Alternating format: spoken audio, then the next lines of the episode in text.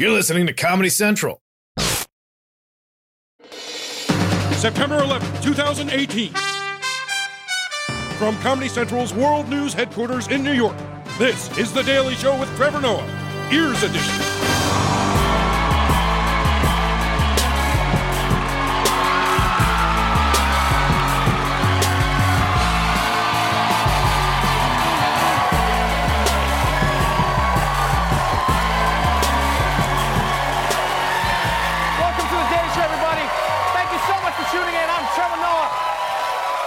Tonight, our guest tonight is a great singer and songwriter. Mitski is joining us, everybody.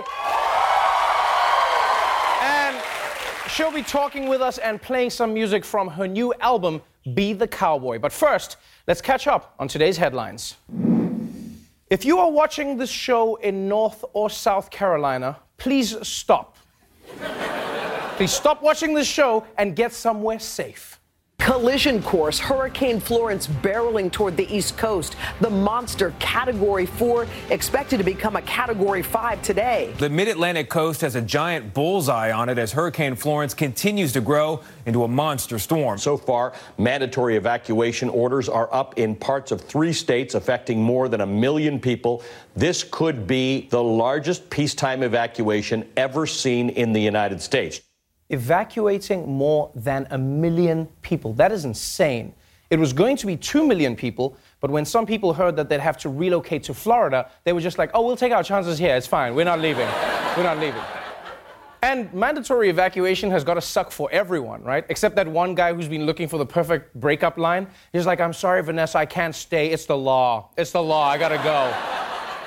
Yeah, the good news is, the good news is, this storm has made it safely past the Caribbean islands. Uh, because, like, for me, I, I feel bad. They get hit so much, you know, year after year, storm after storm. In fact, I think that's how people in the Caribbean got their accents, you know? They probably started with the Queen's English, but then the wind started blowing in a hurricane, and they were just like, yes, it's a beautiful day here in Kingston. It looks like we're here for a spot of weather, and all the other wind, they hit me with a beer party and a blah, blah, blah, the face done. In other news, for anyone who's ever gazed up at a beautiful night sky and thought, wow, I wish there were ads up there, you're in luck. And the Washington Post reports on why NASA's next rocket might say Budweiser on the side. The agency is setting up a committee to look into boosting NASA's brand by selling naming rights to rockets and spacecraft. It will also examine allowing astronauts to appear in commercials and on cereal boxes. Okay, I'm not sure NASA really thought this one through, all right? Sending ads into space, really? Who's gonna see them? The aliens. That's who's gonna see them. Yeah.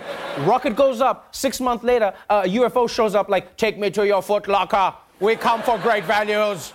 And I don't know how iconic space moments would be if they came with ads. That's one small step for man. Every kiss begins with K. All right, let's move on to our top story. As all of you know, today is September 11th. And as humans, we all have our own way of processing what happened that day. But as we know, in life there are humans, and then there's President Trump. And this morning, the nation's leader sent out a heartfelt tweet that read, 17 years since September 11th, exclamation points.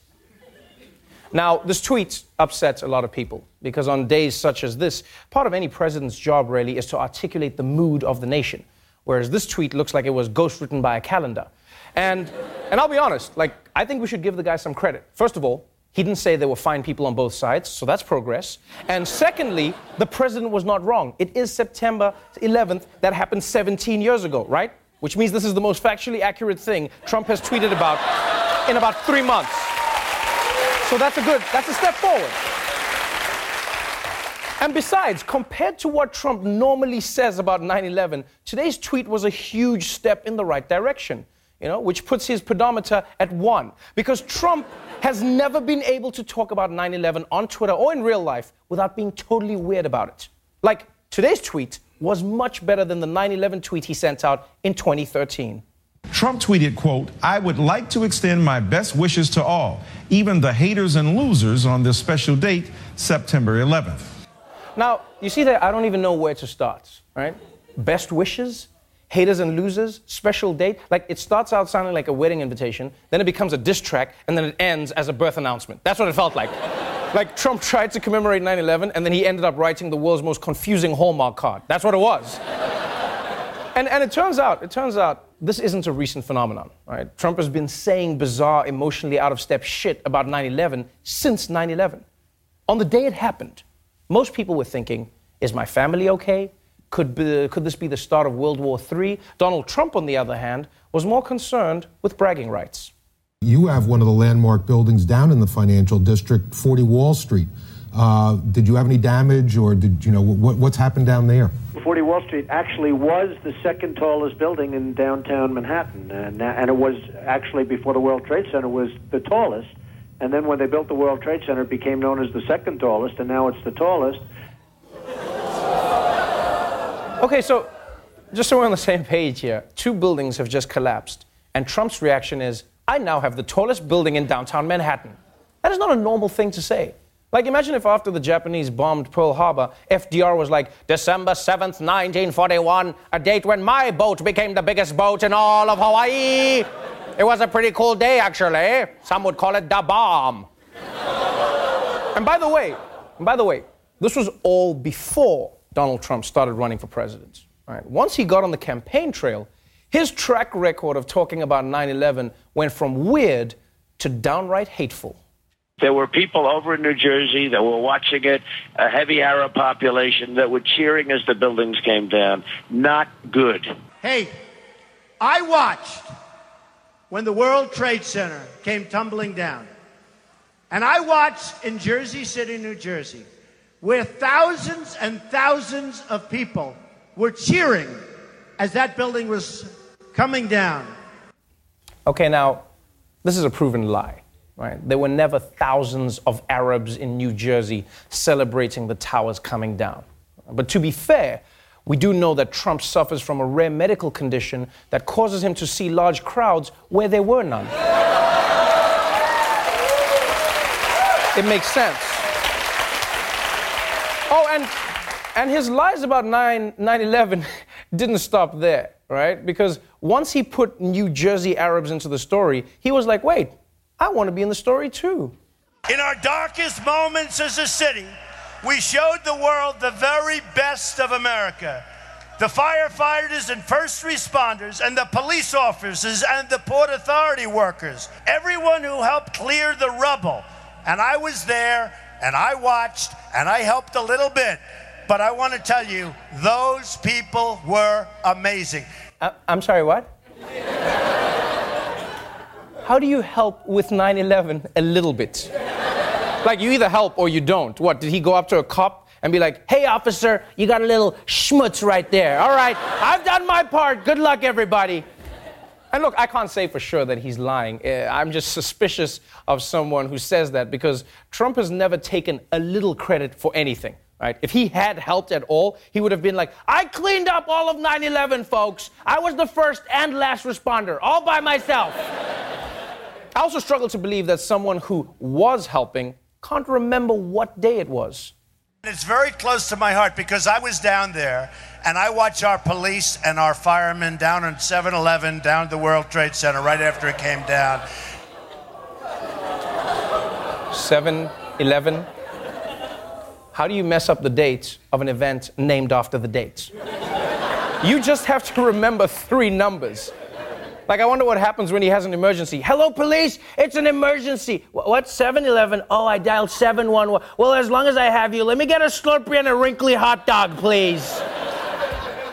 Honestly, Trump is so bad with 9 11, it feels like at some point in his presidency, he's gonna mix it up completely with a different holiday. And, like, I wouldn't be shocked if he shows up to ground zero in a Halloween costume, right? Although knowing Trump, he'd just roll with it. He'd be like, I'm wishing everyone a spooktacular 9 11. Look, what I'm saying is, all things considered, I understand. This tweet from today might have pissed off some people, but it's not really that bad. In fact, it's probably Trump's best 9 11 observance yet. And if you don't think so, you're a hater and a loser. We'll be right back.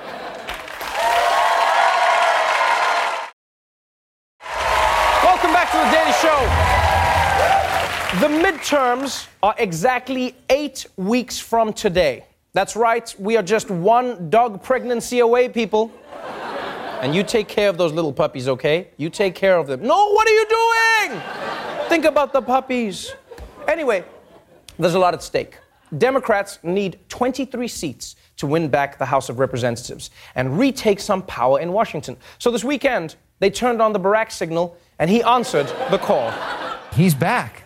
President Obama returns to the campaign trail for the first time in 2018. He chooses Orange County as his first stop, proof of just how important the OC is for Democrats this year. We have the chance to flip the House of Representatives and make sure the real checks and balances in Washington.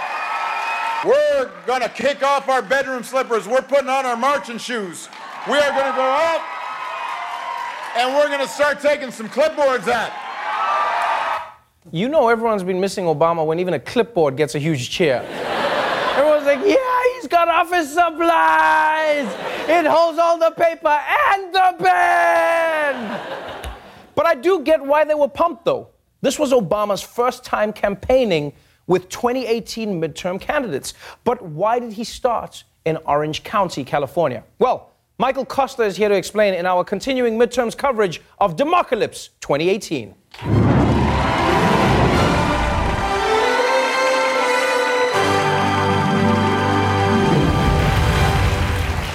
So, uh, Michael Kosta, you've been following this race really closely. Yeah, this race and all the races. You name a race, and I'm the expert. That's why, that's why everyone around the office calls me the racist. That's, well, that's not why they call you that, Michael. So let's talk about the California's 48th congressional district, aka the OC. The district has voted Republican for a long time, but in 2016 they flipped and went for Hillary. So the Democrats' hopes are up, like when you download Tinder, but they could be in for a huge letdown, like when you use Tinder. Well, well, Michael, for, for Democrats, I guess it does depend on the strength of their candidates. Uh, actually, Trevor, for Democrats, it depends on the strength of their candidate, Harley Rouda. Now, Rouda's got an impressive resume. Not only is he the top Google result for white dad stock photo, but he's also been a successful lawyer and businessman. So, so Rouda is running as a Democrat now, but didn't he used to be a Republican? Yeah, well, so what? People can change. Okay, you know, look at me. I used to be a MILF hunter. Now I run a MILF sanctuary. the point is, Democrats want anyone who can beat the incumbent, Dana Rohrabacher. Now, I know his name sounds like he owns a thriving pretzel company, but he doesn't. Here's his deal. He's a conservative to the core. He's voted with Trump 84% of the time, and he wrote the speeches that Reagan would read. Sorry, Trevor, let me explain. American presidents used to read.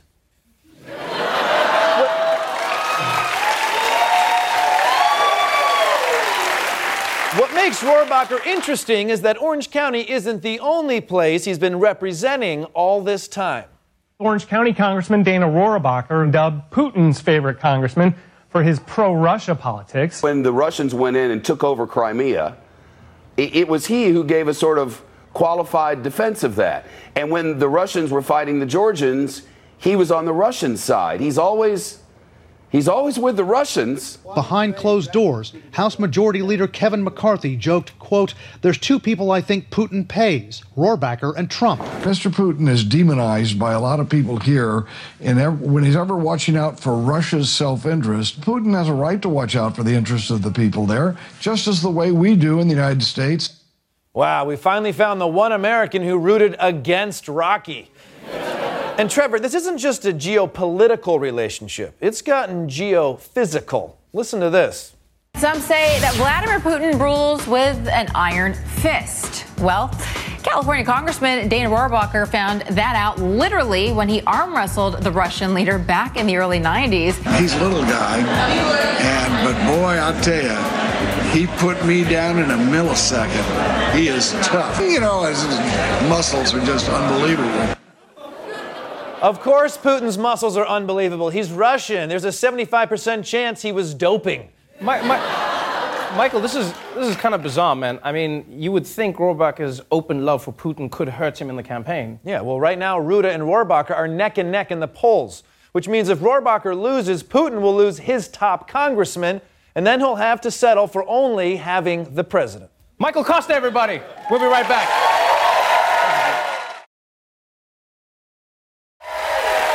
Back to the Daily Show. My guest tonight is a critically acclaimed musician whose new album is called Be the Cowboy. Please welcome Mitski.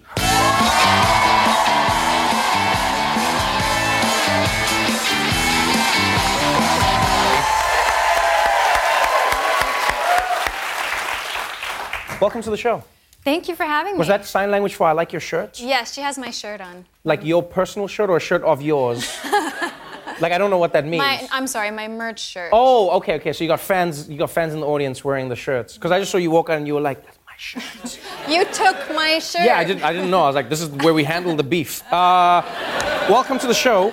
Congratulations on a new album. I, I'm dying to find out, like, what is the message you're trying to get out with "Be the Cowboy"? What are you trying to get people to do? Well, when I say cowboy, I don't mean like the working cowboy of today. I literally mean like the cowboy myth, like the um, the Ma- Marlboro commercial cowboy, where there's like a white man leaning on a fence and squinting, Uh-huh. or like um, Clint Eastwood, you know, riding into town, like that kind of cowboy.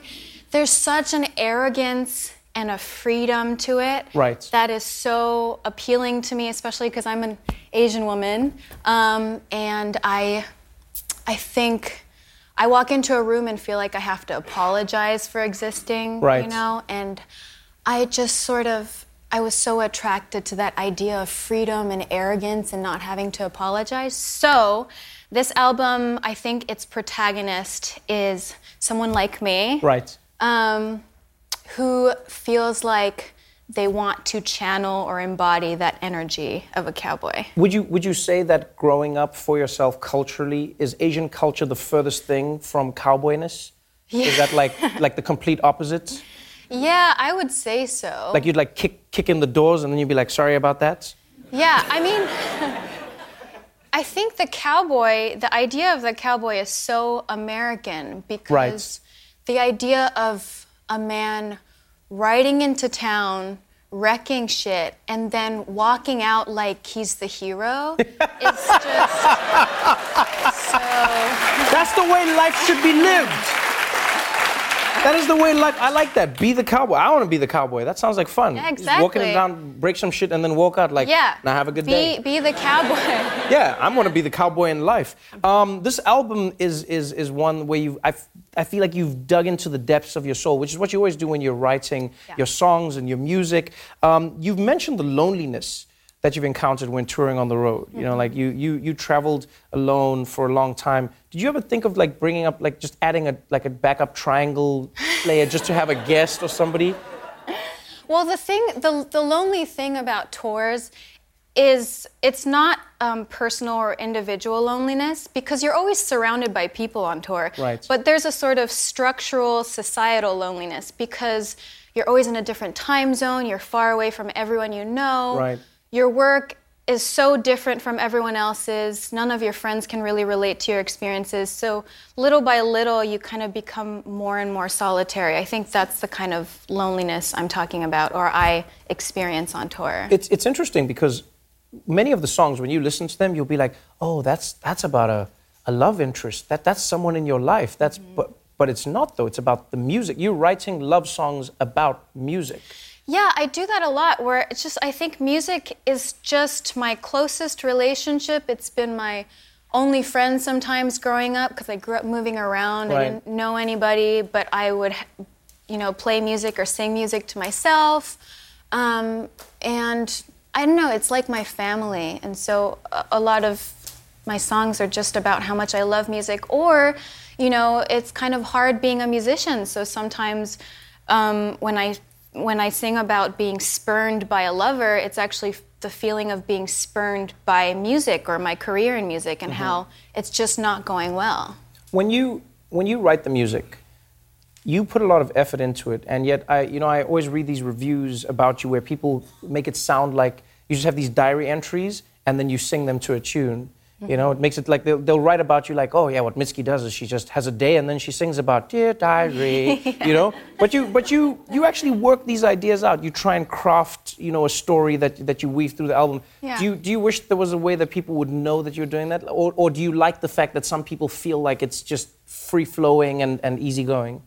Yeah, I go back and forth because on one hand, I would like the audience or the listener to get whatever they need to out of a song. So if they need to imagine me writing in my diary, then I guess that's healthy. But the thing is, uh, it's so gendered, you know. Mhm. I don't think I would get as many um, critiques where people say my music is confessional or raw if I wasn't who I am. Right. And I think there, there's so much effort um, in like taking away my authority or autonomy over my own music because it's coming out of my own brain and I have control over my own brain, but for some reason, for some reason, people really need to imagine me as some sort of vessel or vessel for emotion or like vehicle for music instead of the creator. That's interesting. When you when you write for others though, which is something you've started doing, you, you you're on a different journey though because you you know you've written for yourself, but I've noticed that you've started writing for other artists. Do you write for them, thinking of them, or do you write a song and then go, this song could be sung by somebody else? Is it more liberating or do you find it more constricting? I think it's liberating. I've been enjoying it just because there. Sometimes I write songs that I feel like I can't serve with my own voice or s- with my own persona. I just Oh. couldn't live up to it. And so writing for other people, I feel like I can channel all these different maybe personalities in me that maybe I can't even express very well, but someone else can express for me. Right. Yeah, so I I've been really enjoying writing for other people. Oh, because I, I have, I'm starting a band, Trevor and the Ebolas, and we should, we should talk. We should talk after this. and we should can- talk about the band name. I, I worked really hard on that. And now I feel judged. Thank you so much for being on the show. Thank you I'm for looking forward me. to your performance. Be the Cowboy is available now.